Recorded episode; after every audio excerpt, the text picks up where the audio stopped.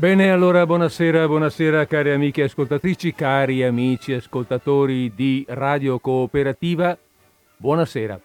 Sono le 15.50 in questo momento all'orologio di Radio Cooperativa in questo giorno di martedì che è il giorno 6 luglio 2021.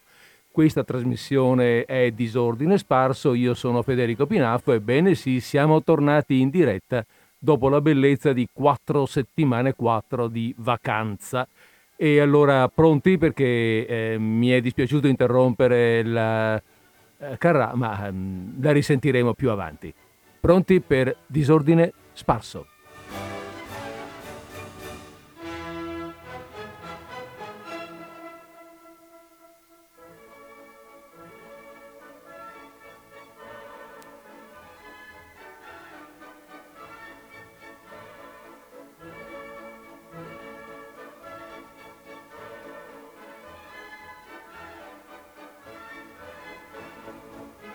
Bene, eccoci qua. Allora eh, attacchiamo con la nostra trasmissione. Attacchiamo. Sì, ecco qui, scusate, ma stavo ripredisponendomi con tutti i miei strumenti, le mille cose. Sono tornato dopo un sacco di tempo, eh. sono quattro settimane che manco, non mi ricordo più quali sono i bottoni da premere, quali sono i cursori da spingere, mi sono un po' perso. Eh, quattro settimane sono tante, in realtà di solito non uso, di solito la... Mh, mm, la, la, come dire, mm, il periodo massimo è di tre, ma quest'anno ho avuto anche una necessità di ordine familiare per cui è stata allungata. Benissimo, comunque siamo qui oggi in questo 6 di luglio e ci ritroviamo davanti, io davanti al microfono, voi davanti alla vostra radio per la nostra trasmissione la quale trasmissione continua tranquillamente, lei non, non si è mica preoccupata, è qui che aspetta, dice vabbè, eh, noi cosa dobbiamo fare? Dobbiamo fare le solite cose. Io, dice la trasmissione, sono un contenitore, metteteci dentro voi, mettici dentro tu quello che ti sembra più opportuno, più opportuno, eh, più opportuno più che più opportuno quello che è previsto che facciamo. Noi ci facciamo compagnia raccontandoci delle storie e anche in questa occasione, nonostante il rientro, nonostante la pausa, durante la quale comunque siete stati, mi sembra, accompagnati da alcune repliche, ehm, nonostante tutto voglio dire, questo facciamo, ci teniamo compagnia raccontandoci alcune storie. È una giornata calda, è una giornata molto, calda, un po' sonnolenta anche probabilmente, per cui il mio consiglio è di trovare un posto all'ombra, un posto tranquillo, eh, che ne so, come dicevo qualche tempo fa, destereare fasioi, tanto per perdere il tempo, per usare le mani, per fare qualcosa, oppure che ne so, intrecciare canestri? Bella idea, intrecciare canestri. Nel frattempo io vi racconto queste storie.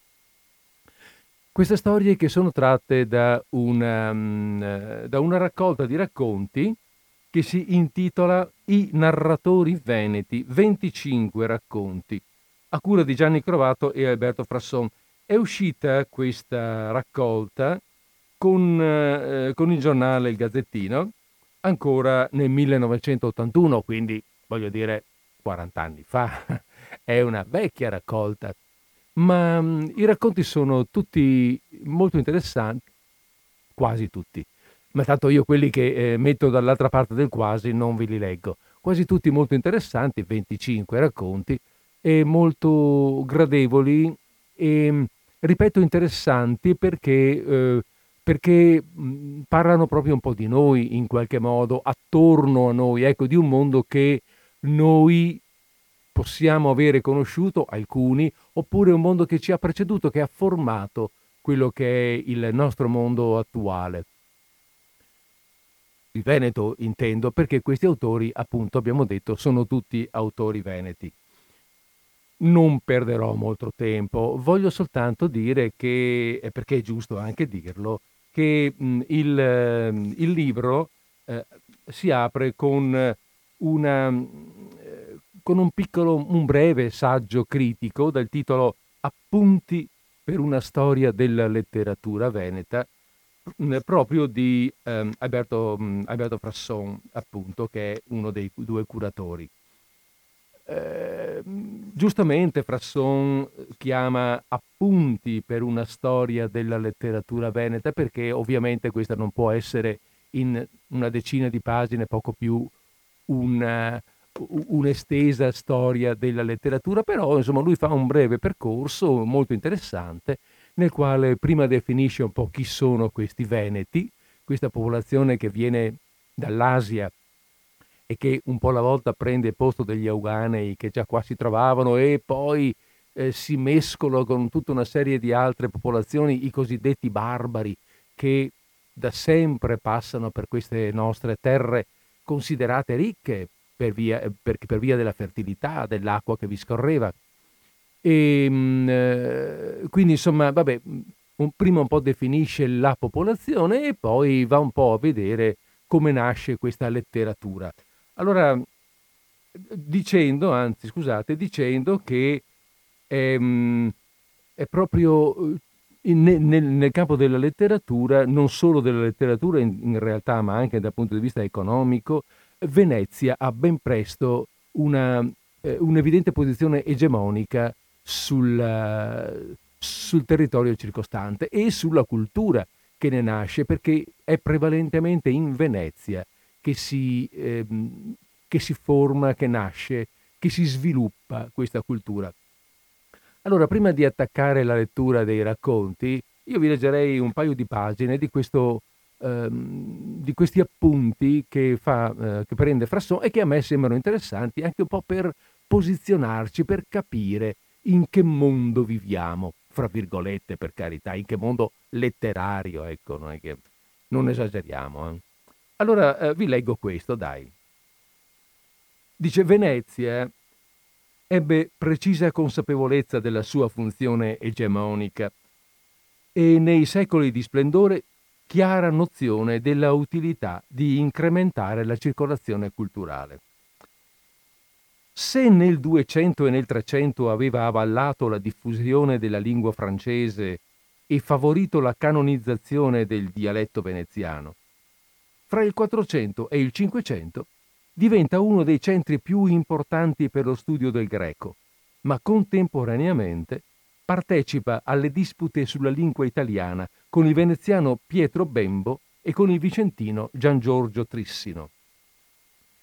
Venezia magari può essere estranea a queste prese di posizione di letterati che operavano su orizzonti più vasti di quelli regionali e avevano una visione nazionale della cultura ma essa fornisce autorità all'azione di entrambi, anche se il vicentino visse a lungo in Lombardia, a Firenze, a Roma, in Germania e con Venezia ebbe solo sporadici contatti. Era una specie di autorità morale, quella offerta da Venezia, una validissima credenziale che il Bembo, dittatore del gusto letterario del suo secolo, usò con intelligente sicurezza.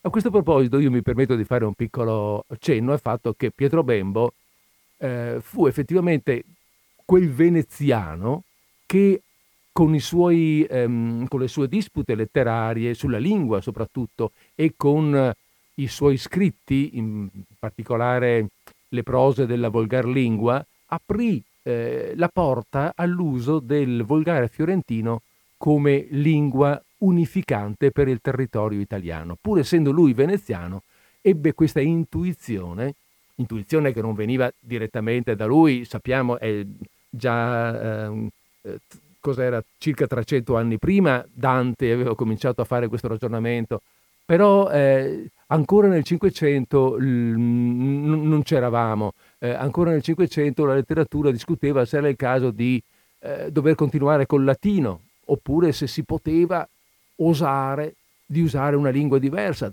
usare una lingua veramente unificante che tutti potessero capire.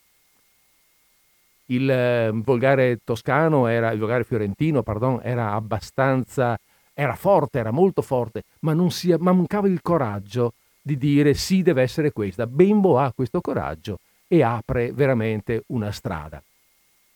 E questa cosa viene notata appunto uh, dal, dal, nostro, dal nostro mh, relatore qui. E poi che va avanti dicendo, Venezia comunque con una pur delegata partecipazione alle dispute sugli istituti culturali, con il carattere prevalentemente aristocratico della sua cultura, con lo stretto legame fra cultura e potere politico, consolida nel Cinquecento il, il carattere colto della sua letteratura e anche di quella veneta in generale, stimolata a conquistarsi una sua autonoma dignità. Il Seicento reca già segni del logoramento politico della Serenissima e se di conseguenza la cultura perde di incisività, poiché l'incisività di una cultura è per lo più il risultato della sua forza di espansione, non perde certo splendore e troverà anzi attraverso il melodramma nuove e più complesse forme di espressione. L'isolamento orgoglioso in cui finirà per chiudersi nel Settecento, oltre che favorire la spinta autonomistica delle città di terraferma, ridurrà fortemente anche la sua capacità di assimilazione, con la conseguente rivalutazione di quegli istinti conservatori, del resto mai accantonati, nei quali si può vedere l'arma dell'estrema difesa.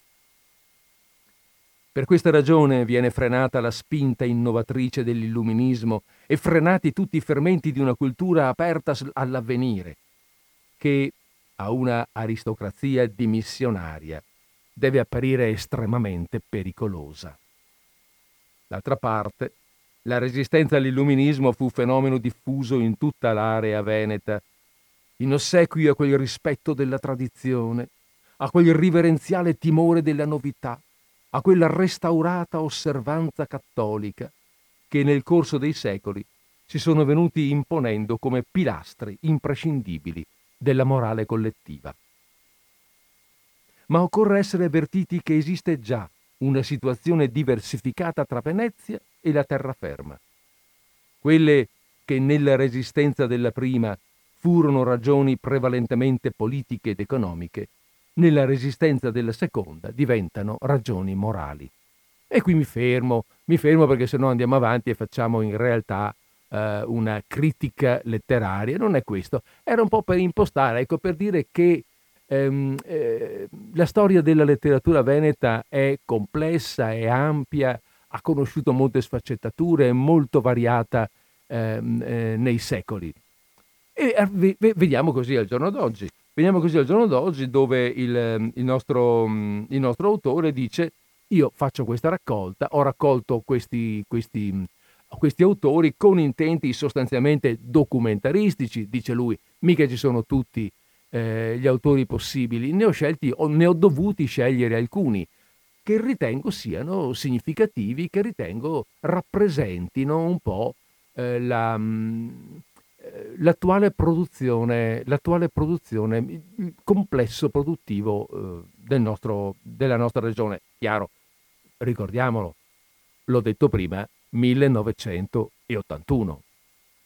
Oggi le cose saranno nuovamente, sono nuovamente certamente cambiate, ma intanto noi fermiamoci, fermiamoci pure qua e vedremo che eh, abbiamo comunque qualcosa di molto interessante da raccontarci. Bene, allora, il primo autore che prendo in mano, eh, ho già perso la pagina, me l'ero trovata, ma adesso la ritroviamo. Il primo autore che prendo in mano è um, Elio Chinol. Elio Chinol, troviamo la pagina subito, eccola qui, mi pare, ecco, abbiamo trovato la pagina. Elio Chinol è un... Um, nato a Bigolino nel 1922 e morto a Padova nel 96. Prevalentemente è stato un critico letterario, un anglista, un professore universitario. Ehm, per la verità, come per la curiosità ci dice che eh, in gioventù è stato anche calciatore.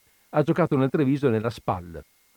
Poi si è mm, eh, laureato in eh, filosofia a Padova e lì, eh, e, e, da lì è partito con studi soprattutto sulla lingua e, e letteratura inglese. Ha scritto molti saggi, ha tradotto eh, molt, varie opere eh, shakespeariane, anche i famosi sonetti di Shakespeare, ha tradotto nel 96, sono usciti, ha mm, scritto molti, eh, forse l'ho già detto, molti saggi, soprattutto appunto sulla letteratura inglese, ma ha scritto anche racconti e un romanzo. Da questi racconti esce questo qui, questo racconto che vi leggo adesso, che è una cosa scherzosa, allegra, divertente, un ricordo di come lo studente vive la scuola. Allora datemi, eh, come usa, un po' di tempo per uh, um, il respiro, per mettermi in posizione. Voi intanto vi sedete comodi e fra un po' partiamo con la lettura di questo racconto che si intitola Asdrubale e Co.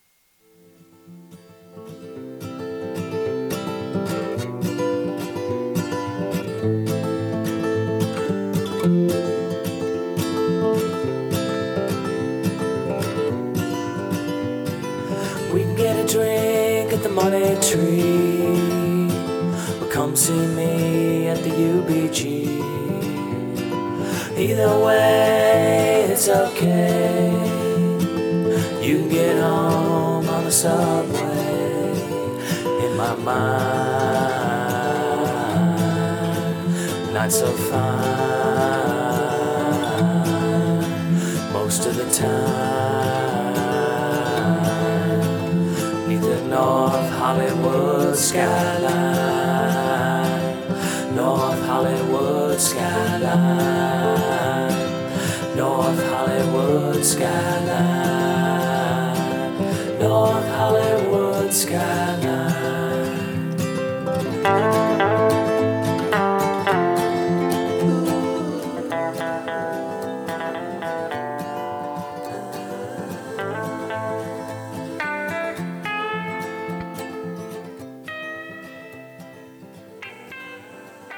Elio Chinol, Asdrubale e Co.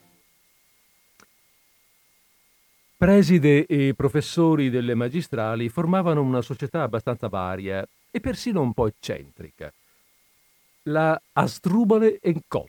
La, chiamava, la chiamavano i più insolenti, che erano poi anche più svelti a capire chi non contava assolutamente nulla, perché tanto con loro la promozione era assicurata a cominciare dal professore di educazione fisica, che era universalmente conosciuto in città come il Mamo, e il nome dice tutto. Non glielo avevamo mica dato noi. Doveva averla almeno fin dal tempo che era uscito dall'Accademia della Farnesina. Vedi come ti riducono alla Farnesina? diceva qualcuno. Balle, diceva un altro, quello è scemo dalla nascita. Anzi, sono stati bravi a prenderselo alla Farnesina. Mai visto uno scemo simile. Comunque fosse, per quel che doveva fare, povero Mamo, poteva andar bene anche lui. Anzi, se aveva poco cervello, era in compenso molto marziale. Alto, dritto come un pioppo, testa rapata e immobili occhi azzurri, in divisa, portava sempre la divisa, stava piuttosto bene e quanto a inspirare, espirare, tendere dritte le braccia avanti, aprirle, far flessioni e tutte le altre fesserie, era anche più bravo di noi. Insegnatoci un esercizio, ce lo comandava poi a colpi di fischietto. E il fischietto lo sapeva suonare benissimo. Che altro si poteva pretendere da lui, povero Mamo? Il professore di disegno era la dimostrazione palese che i tratti somatici di una faccia, astrattamente considerati, non sono indicativi di nulla. Ciò che conta è l'espressione. Perché in astratto egli rassomigliava molto da vicino a Hitler, fino al particolare di portare gli stessi ridicoli baffetti. Ma gli rassomigliava come una maschera di cera a una persona viva. La sua faccia era tutt'altro che feroce, anzi era come assente, spenta e inebetita. Sembrava quasi di essere in Calmaggiore in, un, in un'ora di punta durante le lezioni di disegno. Tutti parlavano, ridevano, si spostavano da un banco all'altro, ma lui era come se non vedesse e non sentisse nulla. Si arrivava al punto che uno, chiamato fuori a fare un disegno alla lavagna, poteva delegare un altro di mano meno malvagia a farglielo non si accorgeva neanche di quello. Passeggiava in continuazione con le mani dietro la schiena, su e giù davanti alla cattedra o in mezzo ai banchi. Ogni tanto dava un'occhiata al disegno di qualcuno, faceva mmm e girava la testa da un'altra parte. Insomma, con lui si stava benissimo. Ma ad un certo punto Asdrubale doveva averlo richiamato perché non sapeva tenere la disciplina, cercando di aizzarcelo contro, così da avvelenarci anche quelle ore di svago che erano le lezioni di disegno. Certo è che una mattina a questo gentiluomo pacifista sembrò proprio che gli si fosse svoltato via il cervello. Entra in classe con qualche minuto di ritardo, sale sulla piattaforma della cattedra e di là si mette a insultarci e minacciarci davvero villanzone. Poi si irrigidisce sull'attenti e con un gran colpo di tacchi scatta in un bel saluto romano gridando Viva il re! Viva il duce! che non si vedeva cosa c'entrassero. Infine, tutto sudato ed esausto, si lascia cadere proprio sul cappello che aveva appoggiato sulla sedia e allora salta su un'altra volta come se gli avessero morso il sedere. Vede il cappello schiacciato e per la rabbia se lo sventaglia contro con tutte le sue forze. Naturalmente restammo sbalorditi. Ci fu un momento di silenzio che si sarebbe sentita volare una mosca finché quel fascistone del Bianconi scattò, irrigidendosi anche lui nel saluto romano e gridando a sua volta Viva il re! Viva il duce! allora fu una risata generale e si fece un chiasso da far tremare l'aula. Dopo quella volta, il grullone, come lo chiamavamo, non ci riprovò più e tornò a essere quel gentiluomo che era il professore di musica aveva la fissazione dei solfeggi collettivi, che erano un buon pretesto per far casino, ma che non si vedeva a che altro servissero. Lui diceva che conoscere le note e la loro durata era essenziale sia per suonare un qualsiasi strumento sia per cantare. Ma a noi non ci insegnavano mica a suonare nulla. E quanto al cantare, si poteva certo fare benissimo come avevamo sempre fatto, a orecchio, senza star tanto a perdere tempo con le note. Anzi, così non c'era pericolo di confondersi. Diceva anche che lui poteva trascrivere in note e quindi solfeggiare qualsiasi suono, dal canto dell'usignolo al barrito dell'elefante. Bella roba! Ma lui intanto era un vicentino mangiagatti e soprattutto mangiadoppie perché non c'era una sola doppia che gli riuscisse di pronunciare. Certo neanche noi ce la facevamo molto bene con le doppie, però ogni tanto qualcuna ne azzeccavamo. Lui mai, al punto che una volta si fece ridicolizzare dal Francescon, che non era neanche uno dei più pronti, ma che però aveva di tanto in tanto le sue alzate d'ingegno. Lui stava minacciando, come faceva spesso, perché era un tipo piuttosto collerico, tutta la classe. Siete delle bestiace selvagge! Vedrete che vi farò perdere l'ano! L'ano no, professore, non è possibile, intervenne il Francescon. Sì che vi farò perdere l'ano! Ma professore, non è possibile! insistette il Francescon fra le risate generali. Questa volta lui però capì l'antifona e si arrabbiò che sembrava gli dovessero scoppiare le vene del collo. Fece sospendere il Francescon per un mese e minacciò di far sospendere addirittura l'intera classe. Di lingue straniere, nei quattro anni delle inferiori, ne facevamo due, l'italiano e il tedesco, cioè le lingue dell'asse, così che ci si capisse bene almeno fra alleati ma nei tre anni delle superiori facevamo solo l'italiano. Del tedesco ormai non ci, restava, non ci restava neanche più il ricordo. Quello che invece ricordavamo ancora bene era il crucco che ce lo insegnava, un alto atesino che chiamavamo il conte decaduto. Questo perché aveva la mania di spiegarci certi verbi tedeschi, descrivendoceli appunto come conti decaduti, per via che avevano perso uno una cosa, uno un'altra, cosicché mentre un tempo erano forti, ormai erano diventati deboli. Inoltre, egli aveva anche nel vestire una certa aria da conte decaduto. Teneva sempre il cappello, anche in classe, perché sentiva spifferi dappertutto. E poi portava le ghette, che era una cosa un po' demodé, ma anche una gran sciccheria. I primi tempi, con i compiti di tedesco erano stati guai seri, perché il conte aveva un modo di correggerli che era il più disumano che si potesse immaginare. Distingueva gli errori in veniali, gravi e gravissimi, togliendo mezzo punto per i primi, uno per i secondi e due per i terzi. Questa era la prima porcheria, perché due punti per uno sbaglio non gli toglieva mai nessuno. Inoltre, il conte sosteneva che una stessa parola poteva essere sbagliata anche sotto tre aspetti diversi. Ortograficamente, mezzo punto, grammaticalmente, un punto, e sintatticamente, due punti. Sicché lui si sentiva in diritto di segnalarla tre volte e di togliere tre punti e mezzo. Questa era la seconda porcheria. La terza era che secondo lui i voti non andavano mica da 10 a 0, ma potevano andare anche all'infinito sotto 0, secondo il numero degli errori che uno aveva fatto.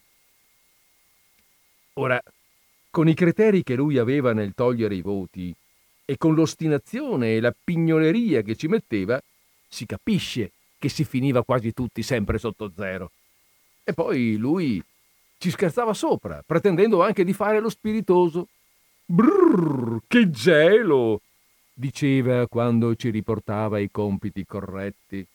Voi dovreste vivere tutti al Polo Nord. Non vi vanno le temperature sopra zero. Mi son preso il raffreddore a correggere i vostri compiti. Una volta il bassetto, che per la verità era uno un po' stupido, finì 75 sotto zero, o giù di lì e si trattava di non più di 40 righe di traduzione. Tu, Bassetto, sei morto, gli disse tutto serio il conte, ritornandogli il compito. Come morto, professore?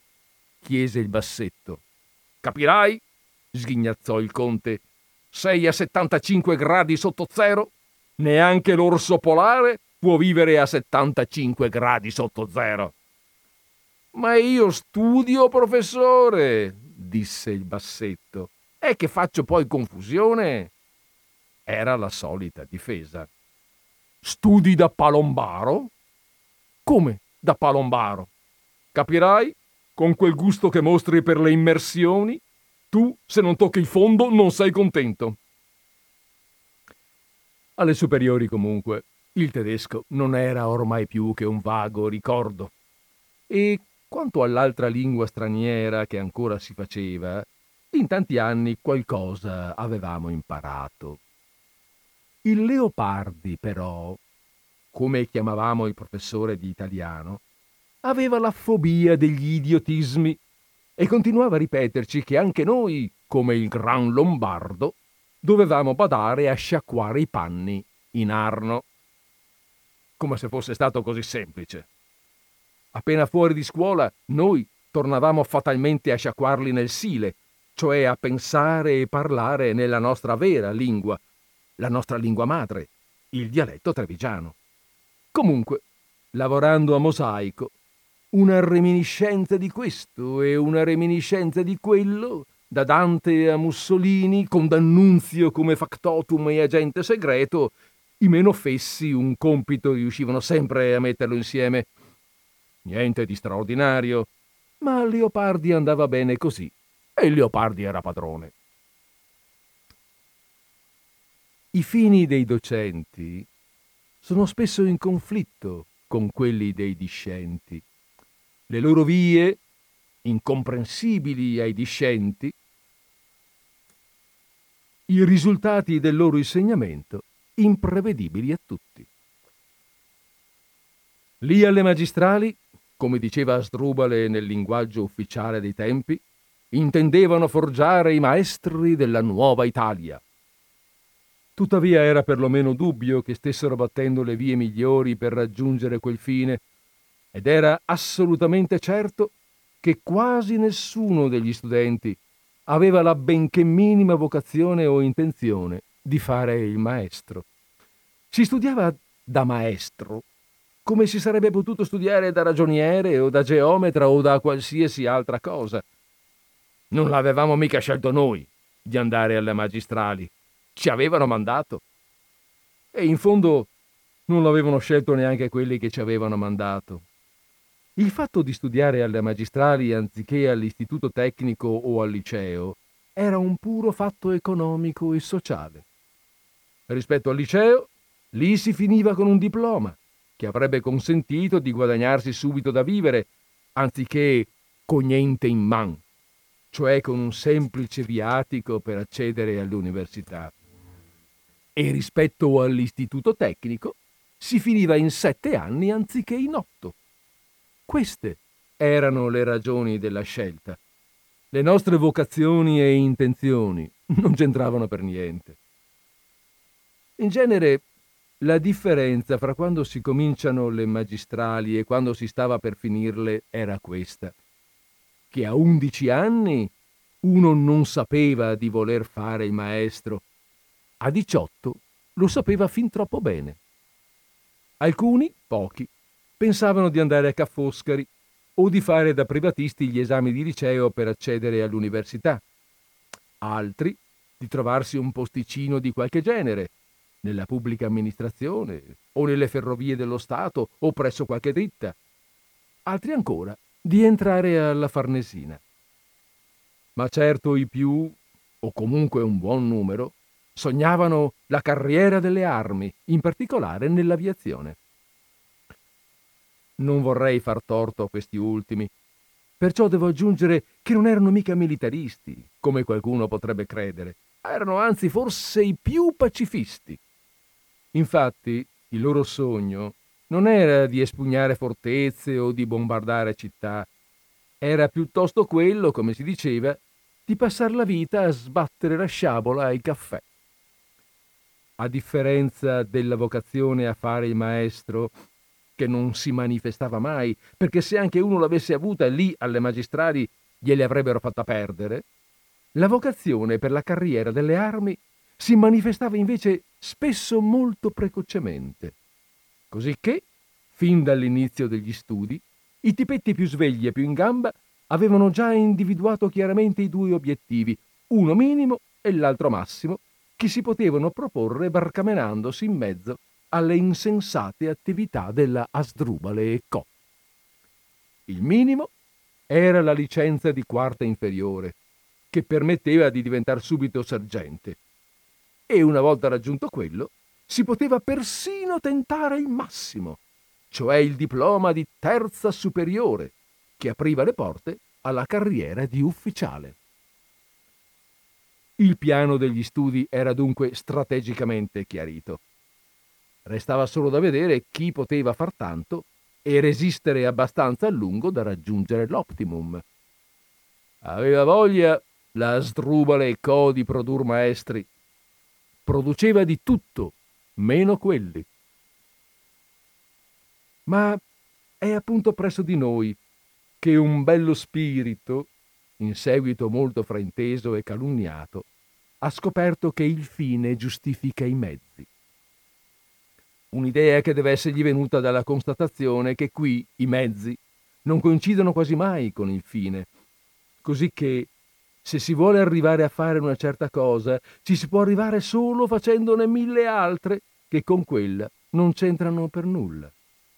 Per esempio, se vuoi diventare ministro dell'industria o delle finanze o anche dell'agricoltura, che sono tutti posti piuttosto ambiti, devi coltivare l'eloquenza e le belle lettere. E se vuoi diventare generale, devi invece studiare da maestro.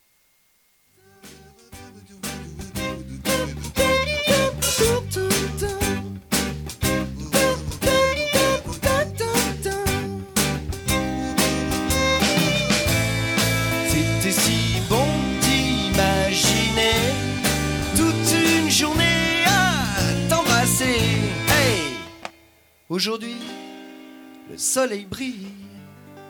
J'espère je vais te rencontrer.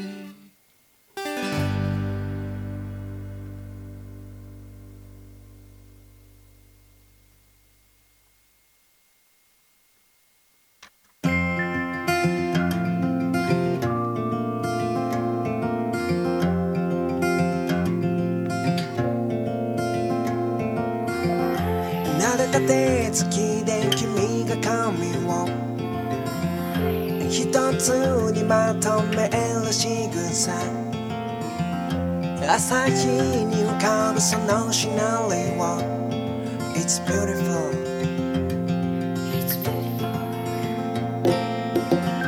夢にうなされていた僕も。微笑む君に救われて sunless and night winding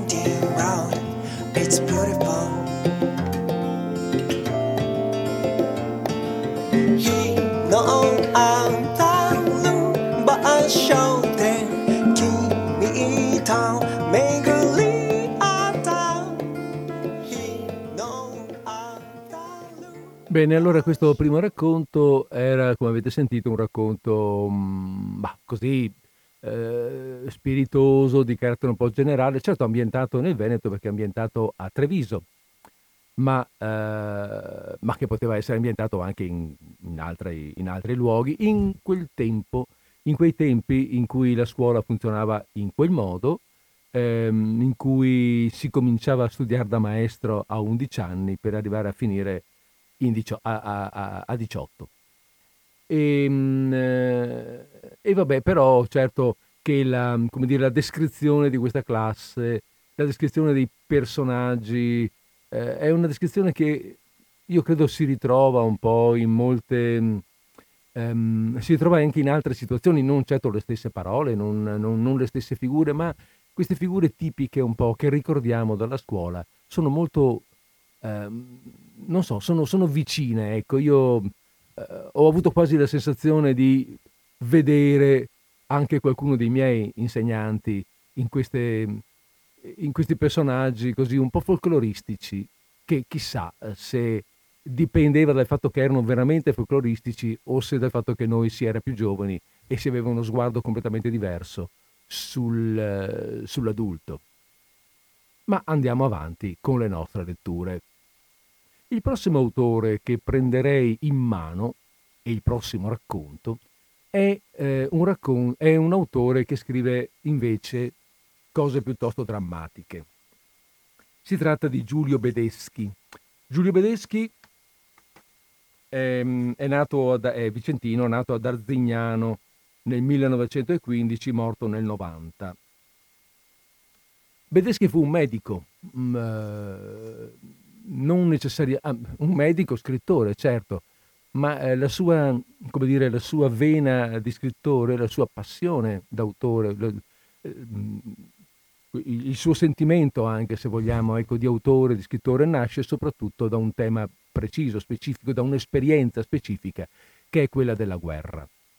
Uh, Bedeschi aveva aderito convintamente al partito fascista e, e si trovò in, uh, beh, insomma, si trovò in varie situazioni di guerra, in particolare si trovò, uh, nella, si trovò nelle sacche del, del ritorno della, dell'armata italiana, della, del ritorno dalla Russia, dal, com, dall'espedizione di Russia. E, ehm, da questi racconti, o meglio da queste esperienze, nascono eh, soprattutto, anzi nascono esclusivamente i suoi scritti. Eh, Bedeschi è famoso per il suo romanzo più famoso che è Centomila gavette di, di ghiaccio, che eh, mh, uscì nel 63 uscì nel 63 dopo varie peripezie, fra l'altro quella, abbastanza particolare, di andare completamente perduto. Il, il, il manoscritto che lui aveva preparato, che aveva finito nel 48, andò completamente perduto nel, nell'alluvione del Polesine del 51, per cui lo riscrisse da capo.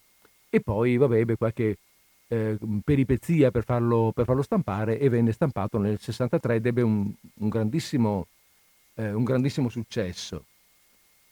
E dopodiché uscirono altri libri, sempre su questo stesso tema, Il peso dello zaino, ehm, Gli italiani in Russia, Nikolaevka, c'ero anch'io, tutti, tutti racconti eh, legati alla, alla, guerra, legati soprattutto appunto al, um, alla, alla ritirata di Russia. Inoltre c'è una, una, testimonianza storica rappresentata da una serie di volumi antologici che eh, cosiddetti il C'ero anch'io, perché cominciava con il primo è stato Nikolaevka C'ero anch'io e poi Fronte greco-albanese C'ero anch'io, Fronte d'Africa e avanti, insomma ce ne ha scritti cinque con questo C'ero anch'io, che sono delle eh, se vogliamo, delle narrazioni molto eh, puntuali e vissute di, una, di queste situazioni di guerra. Un'altra curiosità che vogliamo così che mi piace ricordare è che alcune canzoni di Bepi De Marzi, eh, Iosca la Rossa per esempio, che è molto conosciuta, le voci di Nikolaev, Calgolico, sono state ispirate proprio da mh, discorsi, da, da, da da incontri effettuati con, eh, con Bedeschi. Va bene. E eh, questa, questo racconto che mh, vi leggo adesso, che si intitola Quel catino, esce proprio da, da questa esperienza. Ora non so bene se questo sia un racconto autonomo o se piuttosto non sia tratto da un suo libro. Lo trovo qui come racconto e come tale, e come tale ve lo leggo. Il titolo è Quel catino.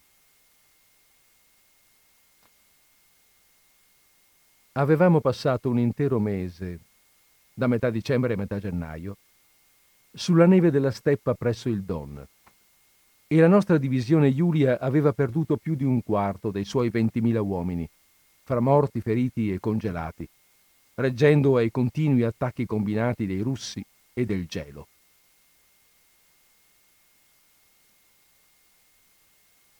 Pareva allora che nulla di peggiore potesse accaderci sulla terra. E invece, a metà gennaio 1943, ci eravamo trovati circondati da lontano e chiusi in una sacca, virtualmente già prigionieri. La enorme colonna dei 60.000 alpini, più altri 45.000 soldati di reparti italiani, tedeschi, ungheresi e romeni, avevano iniziato il ripiegamento verso l'ovest imbattendosi ogni giorno in un nuovo sbarramento russo da superare combattendo. Quindici giorni e quindici notti di marce, di gelo e di fame, di combattimenti per rompere il nuovo anello che sempre si richiudeva intorno a noi, all'indomani di ognuna delle 25 battaglie che il corpo d'armata alpino sostenne in quelle due settimane. Avevamo marciato nell'inverosimile, pagando per la nostra tenacia di voler sopravvivere e uscire dalle sacche, un quasi incredibile tributo di sofferenze e di vite umane. C'era stato spazio e tempo per ogni avventura e sorpresa. Ciascuno aveva avuto i suoi guai e io i miei. La nostra forza l'avevamo trovata nel tenerci insieme a tutti i costi, a gruppetti d'uomini. Noi con le nostre slitte cariche di feriti e con i muli, addirittura feroci nella determinazione di non lasciarci l'un l'altro, un po' per disperazione e molto per voler restare uomini fino alle estreme conseguenze. Ma questo naturalmente lo capimmo dopo, quando al fine venimmo a sapere d'essere fuori dalla sacca e che c'era quindi speranza d'essere salvati. Accadde allora che alla sera del 30 gennaio noi della Giulia potemmo fermarci in un paese e buttarci finalmente a dormire sui pavimenti delle isbe. Dormimmo tutta la notte, cosa inaudita, e all'indomani mattina ci fu comunicato che la situazione forse consentiva di fare un giorno di sosta. Non era segnalata all'intorno presenza di truppe russe. Non pareva neppure vero. Nulla sembrava possibile o autentico. Uscivamo dall'inferno e si stentava a credere alla possibilità di ritornare a vita umana. ma ormai la realtà era quella. Il paese si chiamava Shebekino. Ogni isba era riscaldata perché abitata da una famiglia di contadini russi che alla mattina, con la luce, poterono guardarci bene in viso. Si impietosirono e ci diedero qualcosa da mangiare prima ancora che lo chiedessimo. Anche latte, latte schiumoso a noi, che da due mesi succhiavamo ghiaccio e neve. Anche pane, anche miele, figurarsi. Il paradiso, insomma. Era il 31 gennaio, era perfino la mia festa, onomastico e compleanno nello stesso giorno. Mia madre e mio padre avessero potuto vedere quant'ero finalmente tranquillo e felice in quell'isba. Nell'isba la mattinata trascorreva incredibilmente pacifica. Gli alpini disseminati sul pavimento di terra battuta, accoccolati e intorpiditi, stavano a godersi finalmente quell'indicibile realtà che consisteva nel vedere che il tempo ricominciava a passare senza che succedesse nulla di orrendo, anzi meglio ancora, nulla di nulla, soltanto silenzio e immobilità per tutti, quella mattina. A un certo punto mi ero levato da terra ed ero passato fra gli uomini sdraiati, a dare un'occhiata ai feriti e ai congelati, a toccare e tastare qui e là sulle luride bende, a controllare le strisce di coperte che mantenevano in sesto le tavolette poste a tener rigidi gli arti fratturati, a dire qualche parola di speranza, da medico, cercando di trasfondere un po' di forza a resistere ancora un poco, poiché dai nuovi indizi sembrava che ormai si fosse dischiusa la porta della salvezza. La laurea mi serviva soltanto a conferire un residuo di attendibilità a qualche mia buona parola, ma spesso con quegli uomini bastava. Infine, nella grande stanza dell'Isba, mi ero messo a sedere a cavalcioni sulla panca accostata al rustico tavolo, sgombro a quell'ora, perché la vecchia contadina si dava d'attorno e i ragazzini stavano arrampicati a sedere sul piano caldo della grande stufa ucraina. Immobile, pensavo proprio a casa mia, quando venni distolto da qualcosa di pesante che era stato poggiato dinanzi a me sulla lunga panca. Un grande catino di ferro smaltato bianco, ricolmo d'acqua, dalla cui superficie salivano nu- nuvolette di vapore. Accanto, in piedi, la donna, cui evidentemente non era sfuggito il mio affaccendarmi di prima, mi fissava. Rivedo ancora oggi i suoi occhi chiari, contornati da tante sottilissime rughe infittite dal sorriso. Doctor, mi disse, e mi invitava, accennando col capo e facendo a più riprese il gesto di immergere le mani in quell'acqua. Ricambiai il sorriso, mi rimboccai le maniche del cappotto e della giubba e con due dita saggiai la temperatura dell'acqua. E, come era sopportabile, con un languore e una voluttà indicibili e con la estrema lentezza possibile, ad occhi chiusi, affondai le mie mani fino ai polsi, attento grado a grado a percepire con ogni ramuscolo nervoso, godendomi la dissolvenza d'ogni male a cui si stava aprendo il mio spirito e la beatitudine di quel minuto. A occhi serrati, tutto intento su ogni millimetro di pelle delle mani, percepivo in un pizzicore l'andarsene di tutto il gelo, d'ogni bufera di neve, d'ogni notte al gelo, d'ogni mare della guerra. Tornavano a me le mie mani, cosa mia nuovamente, e il calore interno che cominciava a serpeggiare mi restituiva il primordiale senso della vita a cavalcioni sulla panca e a mani sempre affondate nell'acqua. Levai gli occhi verso la donna e ancora le sorrisi.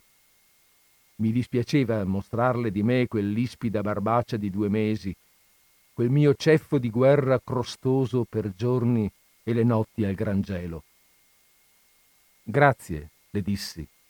Spassiba, mamma. Bene, accennò soddisfatta, approvando ripetutamente col capo. E subito si volse ad altre cose, vecchierella nella sua cucina. Rimasi a fissare l'acqua, a goderla nel grande catino. Ora non fumigava più. Era trasparente. Nel suo spessore distinguevo perfino ingrandite le mie mani immerse. Mi dava una gioia struggente muovere con lentezza un dito, un altro dito, sentire la rispondenza obbediente dei muscoli, dei tendini, dopo aver visto girarmi intorno tanta cancrena e sfacelo. Avevo ancora le mie mani intatte, le muovevo a piacimento.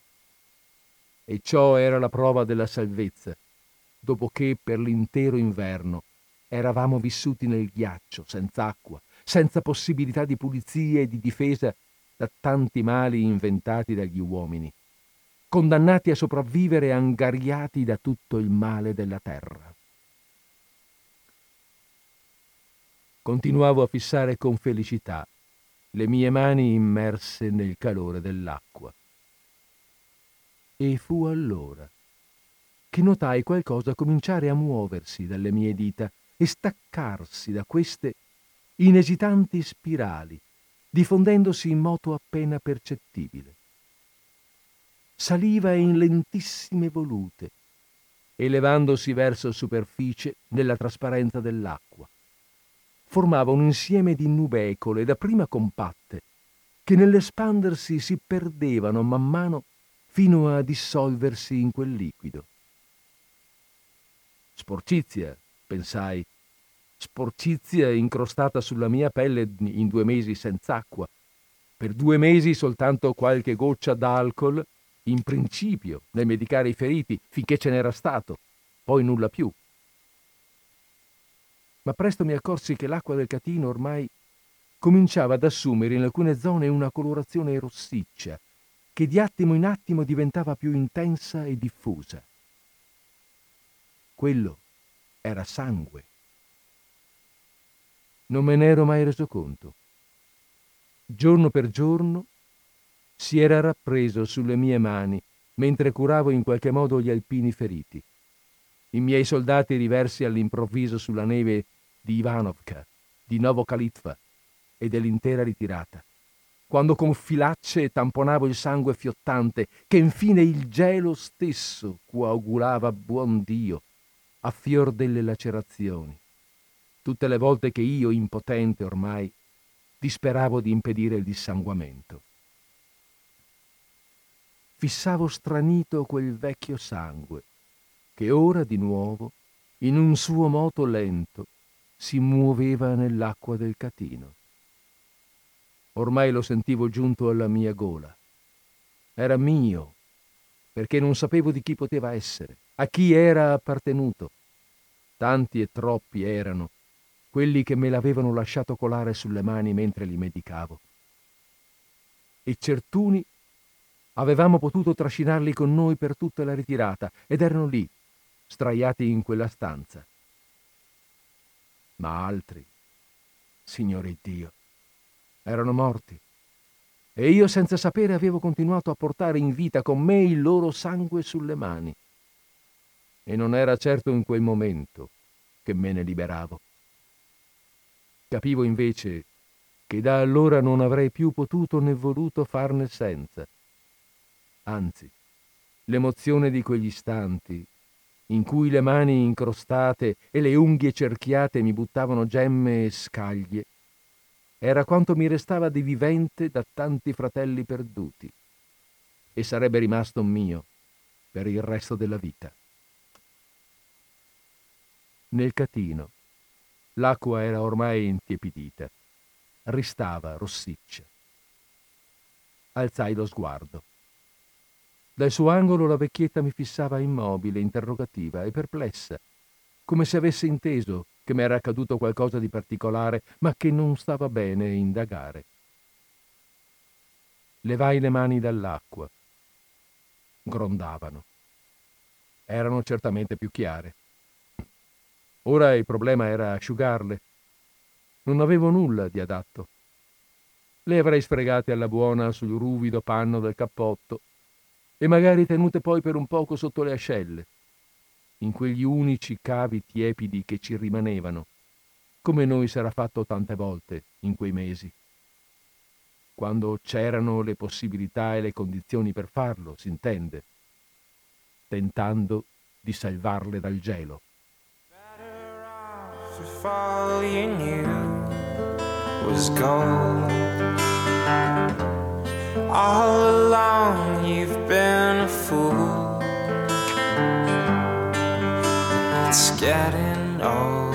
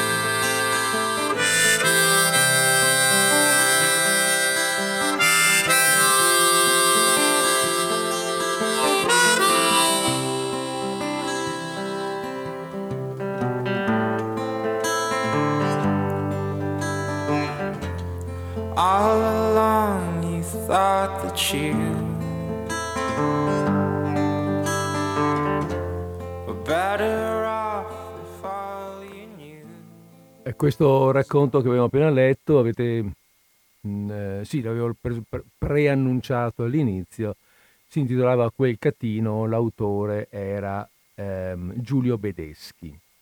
Io faccio una breve pausa, un minuto, due, quello che volete, nel senso che se qualcuno vuole condividere qualcosa eh, può chiamare lo 049 880 9020 e mh, mm, facciamo magari una o due telefonate se volete, se qualcuno chiama Dopodiché andiamo avanti col prossimo racconto. Quindi ancora un po' di musica in attesa della eventuale chiamata.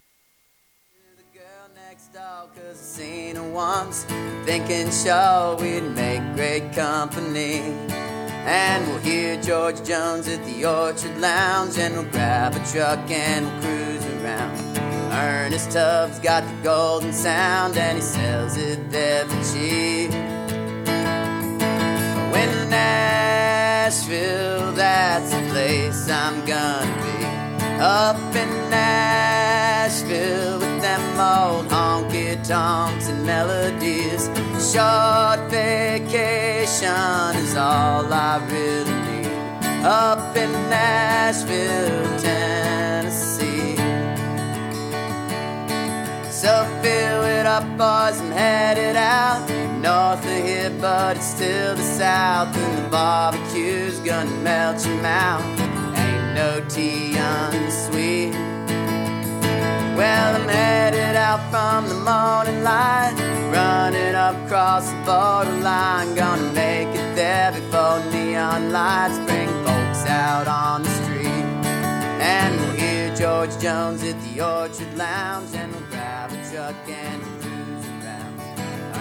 tub's got the golden sound and he sells it for cheap. When Nashville, that's the place I'm gonna be.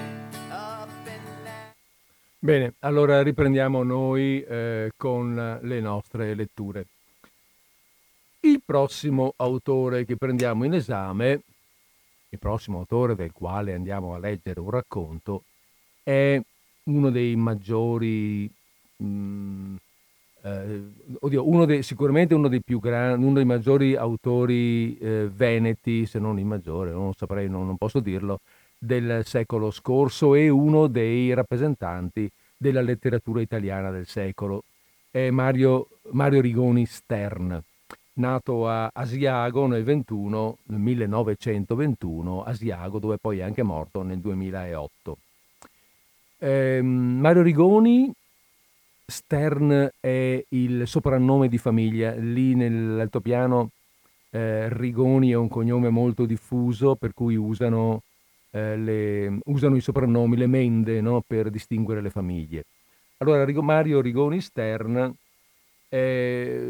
è, è, è uno scrittore a tutto tondo, ecco, non è uno che, eh, come altri, vivesse di avesse un'altra professione. Sì, è stato anche impiegato del catasto eh, nella seconda parte della sua vita, però insomma è stata veramente un'attività eh, piuttosto, colla- quella è stata l'attività collaterale. Mario Rigoni Stern è uno scrittore. Anche lui è conosciuto prevalentemente come Bedeschi e qui c'è qualche, come dire, affinità, mh, mm, affinità però come, eh, come tematiche, non tanto come personaggi eh, c'è qualche eh, affinità perché anche, mh, anche, Rigoni è conosciuto soprattutto per il suo romanzo Il, il sergente nella neve, che è la storia della ritirata di Russia, della sua ritirata questa volta. Lui era sergente di una, mh, eh, di una di, vabbè, sergente, della, eh, quindi aveva, aveva, un gruppo di uomini al suo comando e eh, e dovette riportarli a casa. Dico questo perché ehm, volevo leggervi questa, eccola qua, eh, volevo leggervi questa, queste due righe che lui esprime, tanto per dire qual è la sua, qual è stata la sua, mh, mm, descrivere un po' il personaggio, insomma, ecco, che dice questo.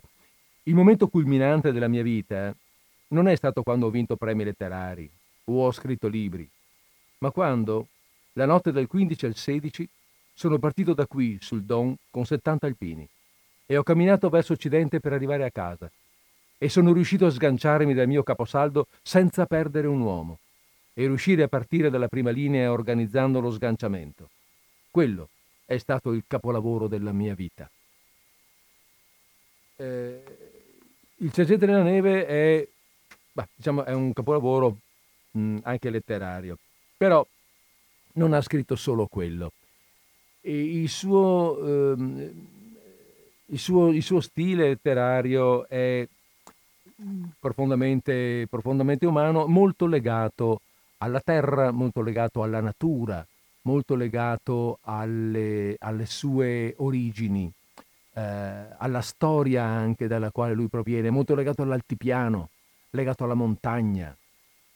È un autore che ha delle tematiche ben precise ma un modo di approcciarsi molto, molto ampio, molto vasto, molto profondo. E vabbè, senza stare tanto a chiacchierarci sopra, vi leggo il racconto che questa volta, proprio per differenziarlo, non ho tratto eh, ovviamente, no ovviamente, insomma non ho voluto trarre ehm, da, una, da, una, da un racconto di guerra, anzi non sono io che non ho voluto, è una raccolta di racconti, ma certamente fosse stato anche questo un racconto di guerra, magari non era il caso di leggerlo subito. È un racconto, è un racconto che parla di, ehm, che parla di natura invece, che parla del rapporto dell'uomo con la natura in una maniera un po' particolare. Mm, vabbè, cerchiamo un attimo di vedere, vediamolo insieme. Allora.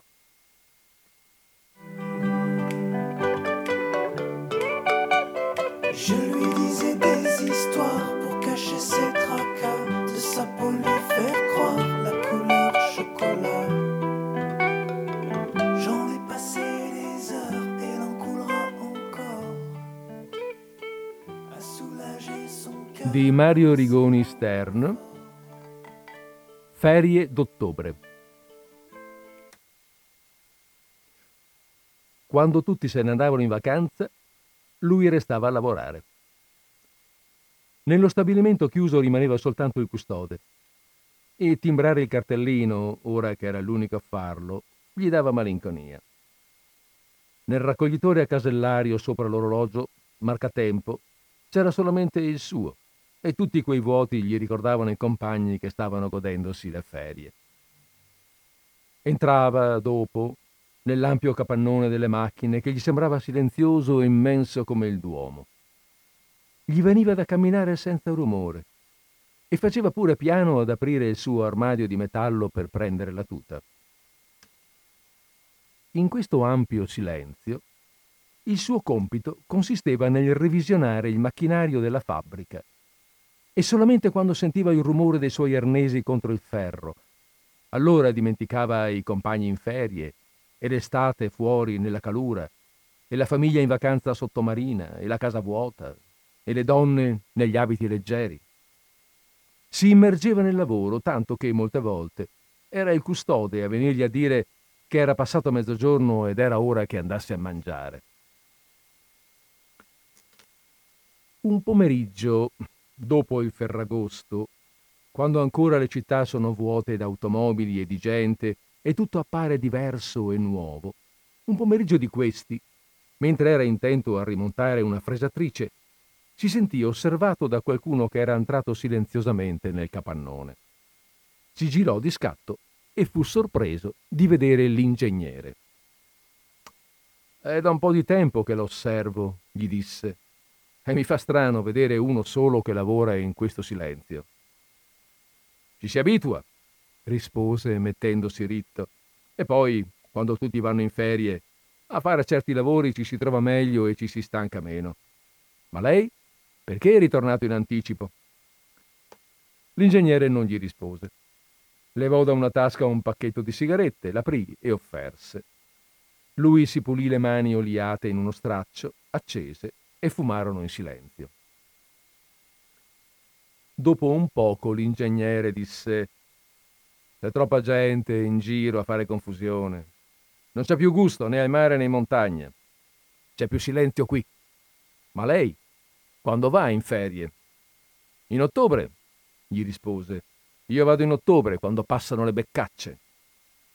Ecco. In autunno, quando lui se ne andava per venti giorni, un altro attrezzista prendeva il suo posto e l'ingegnere nemmeno se ne accorgeva del cambio e nemmeno pensava che uno se ne potesse andare in vacanza nel mese di ottobre quando piove e c'è la nebbia. Certo, si diceva fumando, quando la fabbrica è chiusa uno a revisionare le macchine lavora meglio, questo sì. Quando non c'è fretta di produrre, e in questo silenzio pare di essere in chiesa, ti concentri meglio e alla prova la macchina la ascolti come un medico potrebbe ascoltare un cuore. Lei allora, chiese l'ingegnere, va a caccia e per questo rinuncia alle ferie d'agosto? Sì, gli rispose.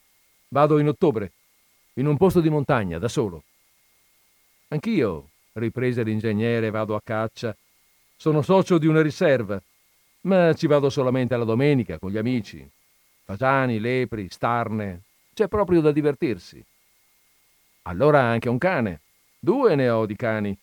Una setterina e un pointer ma li tengo in campagna da mio suocero. Spense la cicca schiacciandola contro una chiave inglese. Uè, vediamo un po' come va sta macchina, disse. E dopo, anch'io ho un cane, un bracco leggero, mezzo spinone. Mise il contatto e la fresatrice, si mise in movimento. Scorreva liscia e morbida che neanche pareva una macchina, ma una cosa viva. Va proprio bene, disse l'ingegnere. Va benissimo. Quante ne ha ancora da rivedere? Ormai ho finito. C'è solo un tornio laggiù che mi fa ostiare. L'ho smontato tutto e rimontato due volte e mi par di sentire un rumore strano che non capisco. Andiamo a vedere, disse l'ingegnere. Dopo il 20 agosto la fabbrica riprese a produrre. Gli amici gli raccontavano delle vacanze, dei carovita, delle straniere sulle spiagge. Alcuni erano stati nell'Europa dell'Est, con una gita organizzata dal sindacato, e gli dicevano di come quelle campagne fossero popolate di selvaggina. Passando con il pullman, vedevano i fagiani pascolare fra le stoppie, e voli di starne sulle colline, e caprioli ai margini dei boschi, e lepri fuggire dalle siepi lungo le strade. Ma già queste cose lui le sapeva. Tante pubblicazioni venatorie le parlavano Invece lui desiderava per un mese, una volta nella vita, andare per i boschi della Boemia a cacciare le beccacce, libero e solo con il suo cane, senza orari né obblighi. Venne anche l'ottobre. Salutò i compagni e sul casellario sopra l'orologio marcatempo il suo posto rimase vuoto. Per venti giorni il suo orario sarebbe stato decisamente un altro. Il luogo era un piccolo paese nelle Alpi orientali, nella Carnia. Quella mattina salutò la moglie e i figli, prese il sacco da montagna con dentro poche cose e il fucile dentro la custodia. Il cane era sulla porta ad aspettarlo. Non saltava o scodinzolava come quando faceva la prima uscita a quaglie. Stava immobile, seduto come un cane assiro. Ma dentro di lui si capiva il fremito e la tensione repressa era più eloquente di ogni altra forma esteriore. Con il treno passò la pianura. Guardava dal finestrino i primi segni dell'autunno, le campagne, le città, la gente alle stazioni. A Udine cambiò treno, poi prese la corriera e finalmente arrivò. In questo paese sperso tra le montagne c'era solo una locanda, dove da anni ormai soggiornava per fare la sua caccia. La prima volta vi era capitato dopo l'8 settembre 1943, quando, sbandato, vi trovò rifugio e ospitalità e più tardi compagni di guerra partigiana ma quei ricordi e quegli anni erano ormai lontani un secolo e appartenevano a un altro mondo. Lo aspettavano perché aveva scritto su una cartolina Arrivederci presto e quella stessa sera, attorno al caldo della stufa di maiolica, stettero a bere il vino delle grave. Gli raccontavano, i suoi amici cacciatori e i montanari, di caprioli e di camosci, di cani e di urogalli, di pernici bianche e di lepri. E lui dentro sentiva sciogliersi il sangue e un altro uomo, che forse era stato migliaia di anni prima. Finalmente gli uscì la domanda. E beccacce? chiese. Ne avete viste? Qualcuna, rispose uno. Qualcuna ce n'è, ma tu sai che queste non le cerchiamo. Le lasciamo per te. E poi non siamo tanto bravi a tirare nel bosco fitto. Tu sì, invece. Il vino riscaldava i discorsi. I loro cani diventavano i più bravi dell'universo mondo.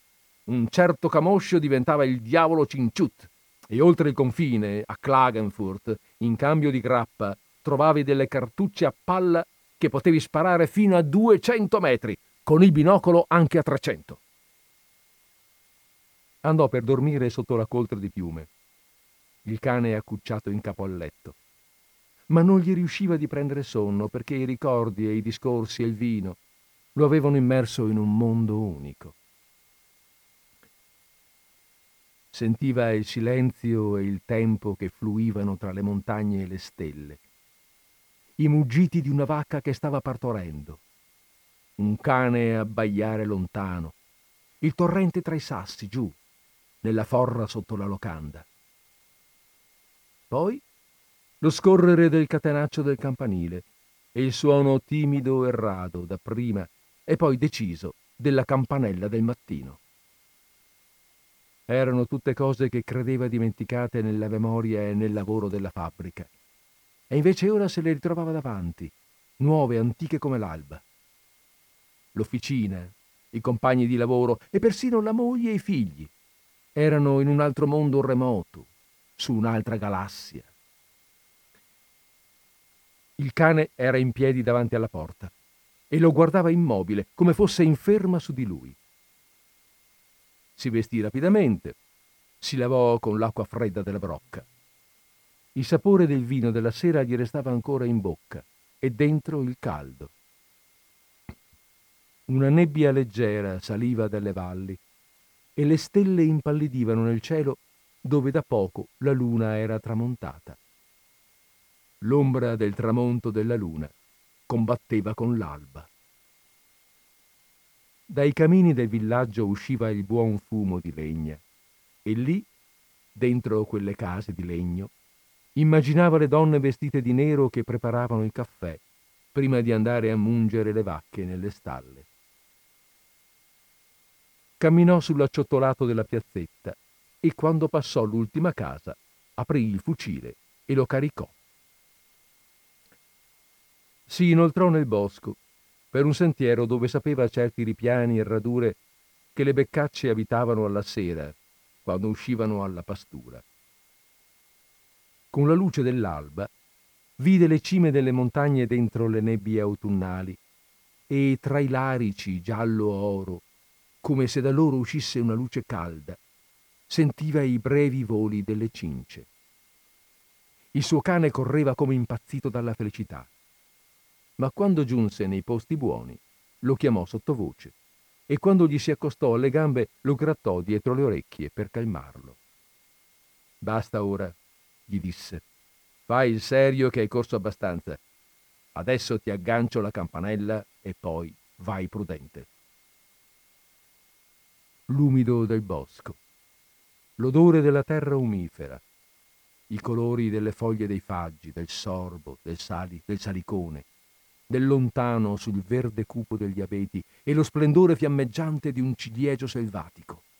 Lui con il suo cane e il silenzio ingrandito dai brevi richiami degli uccelli di passo, dal batter d'ali di un tordo, dal tintinnio d'argento della campanella appesa al collare del suo cane. Andare così per tutta la vita, per sempre. Quando la campanella non suonava, allora, cauto, con il passo a sfiorare il sottobosco, si avvicinava trepidante a quell'assoluto nell'immobilità del tempo. Quando arrivava sotto, con un impercettibile segno della coda, gli faceva capire che lo sentiva pronto e allora, piano, con la testa protesa, gli indicava dov'era lei. E se era lontana, ancora più piano, muovendo una gamba alla volta, l'avvicinava per non lasciarla correre via, magari nel fitto. Qualche volta lui riusciva a vederla acquattata tra le foglie del sottobosco, eppure lei sembrava una foglia più grande se non fosse stato per quegli occhi rotondi e fissi e il becco lungo, posato tra il muschio con la testa stesa. Allora muoveva un piede sulle foglie il cane faceva un passo più deciso e lei partiva con un rumore frastornante di penne, di foglie, di rami, con luci frantumate da una fucilata, con pulsare alle tempie. Così, per tre o quattro volte nel mattino. Prima di mezzogiorno tornava alla locanda e un buon odore di polenta e di minestrone gli faceva da sentiero. Prima di mettersi a tavola asciugava e puliva il fucile. Dopo venivano gli amici paesani a bere i caffè con la grappa e a vedere le beccacce. Il cane se ne stava accucciato vicino alla stufa e ogni tanto sentivi che sognava. Alle tre del pomeriggio riprendeva il fucile e usciva per fare un giro a Tordi o a Cesene. Sarebbero serviti per una cena festevole che ormai era usanza fare la sera prima della sua partenza. Fin verso il mattino avrebbero mangiato, bevuto e cantato.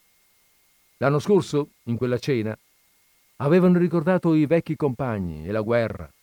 Ma poi, quello che era stato il più ardito aveva esclamato Basta parlare di guerra, parliamo di bevanda.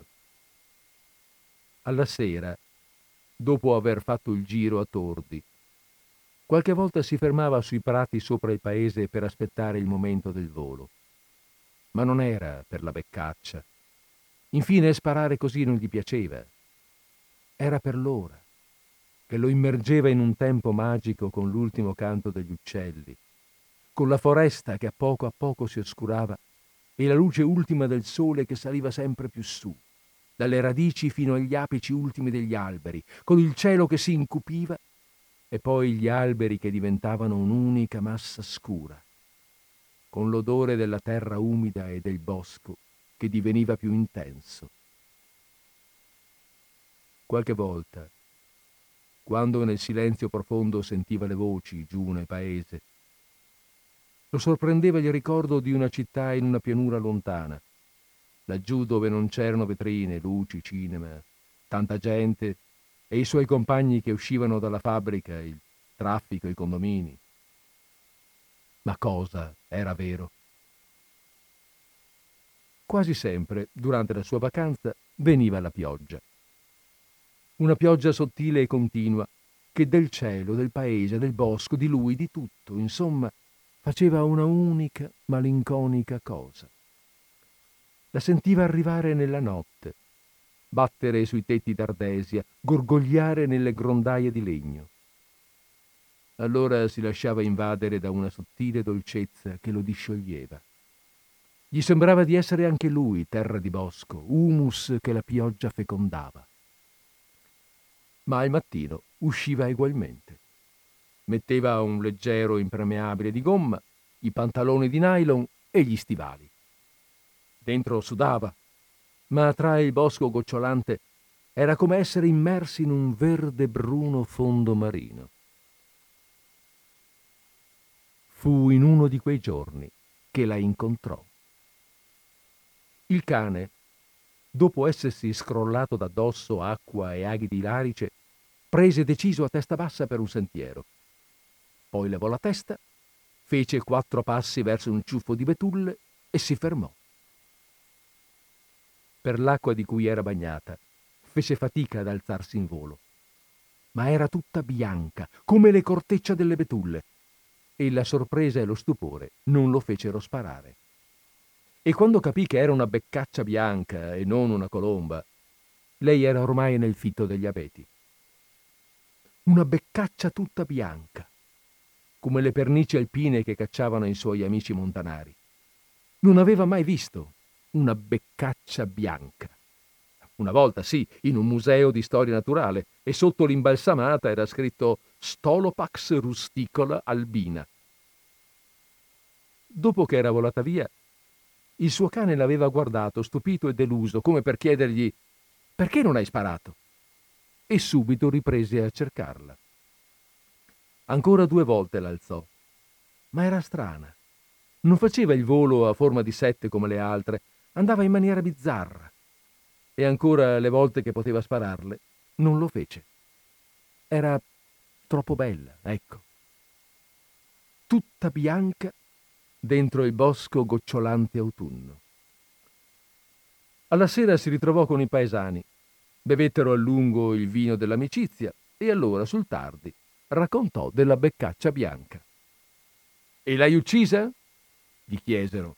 No, è ancora nel bosco, rispose loro. Voglio vederla anche domani e dopo, per tutti i giorni che resterò qui, se non partirà prima verso il sud. Hai fatto bene a non spararci, disse un vecchio. Porta fortuna a vederla, ma sfortuna ad ammazzarla. Vi ricordate di Berto? Venne in licenza in autunno, uccise un capriolo bianco e non è più ritornato dalla guerra. Raccontavano il cane dormiva accanto alla stufa di ceramica e guaiva dolcemente nel sonno. Sui tetti di Ardesia batteva la pioggia d'ottobre.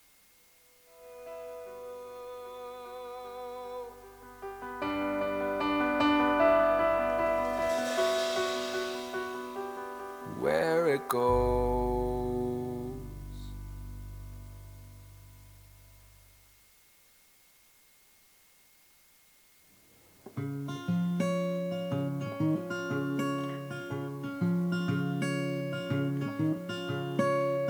Flash floods and forest fires. Your eyes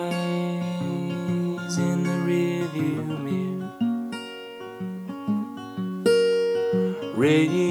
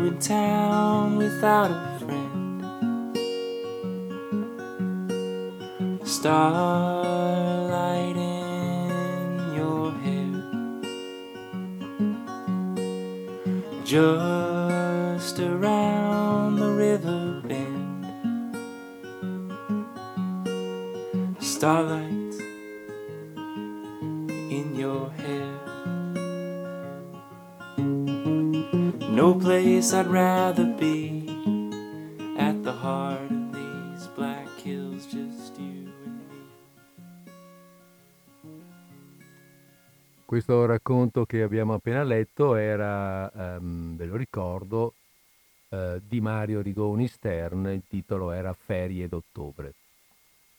Un racconto molto legato alla natura, eh, di passione ed amore per la natura, nonostante sia un racconto di caccia. Rigoni è un uomo che ama la caccia, cacciatore, però eh, è cacciatore e anzi vediamo se trovo un modo... C'era una sua espressione, anche qui scusate, ogni tanto le pagine, eh, so di aver letto questa cosa, poi le pagine un pochettino si perdono. Eccola qua. Una sua frase che dice, diceva così, eh, parlando di sé, dice fischi pure il vento, batta pure la neve sui vetri. Dove si sta meglio al mondo che a casa mia, vicino al fuoco.